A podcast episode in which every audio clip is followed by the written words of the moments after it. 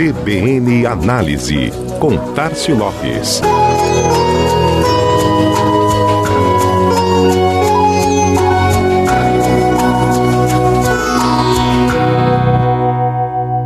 Você já ouviu falar em naming rights? Se não, com certeza já deve ter se deparado com alguma ação de marketing, publicidade, que recorreu a este formato. A chamada concessão dos direitos de nomeação ocorre quando patrocinadores compram ou alugam o nome de algum estabelecimento, espetáculo cultural ou esportivo, ou mesmo algum endereço famoso, ponto de referência ou turístico para que este passe a carregar o nome de uma marca ou produto. O formato é popular nos Estados Unidos há décadas. Sua história inicial remonta a 1912, na cidade de Boston. Relatos dão conta que o Fenway Park recebeu este nome por conta de uma imobiliária chamada Fenway Hilt, de propriedade de um dos donos do estádio, que negociou a adoção do mesmo nome para a arena. A partir de então, estádios e complexos multiuso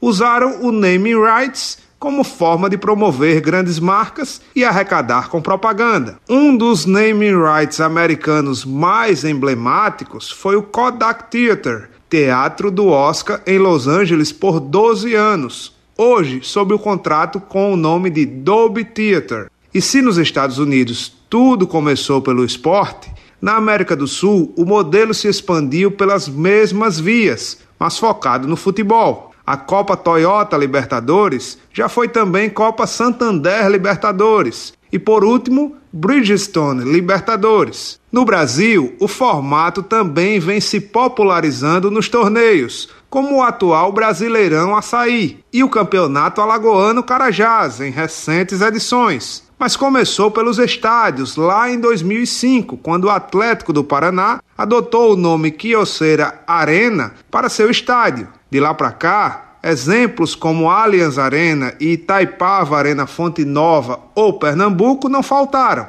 E agora, a expansão por aqui deve ir além dos limites do esporte e cultura. O metrô de São Paulo anunciou que pretende conceder naming rights das estações da capital paulista em contratos de até 20 anos. A proposta prevê que os espaços recebam um nome adicional de uma empresa ou produto. Exemplo: Estação da Luz mais marca X ou Estação Liberdade mais marca Y. O nome adicional deve aparecer em placas, totens indicativos e outros elementos da comunicação visual e geral. A proposta tem inspiração em cidades como Nova York, Dubai, Mumbai, na Índia, e Kuala Lumpur, na Malásia. Medida semelhante foi adotada também pela concessionária carioca Metrô Rio, que vai renomear a estação Botafogo. A partir de agora, se chamará Estação Botafogo Coca-Cola. Alagoas não deve ficar de fora dessa nova onda de naming rights. O grupo detentor dos direitos de exploração publicitária dos trens e estações do VLT revelou que o naming rights das estações também estará entre suas oportunidades de mídia a partir de 2021, onde há público e audiência,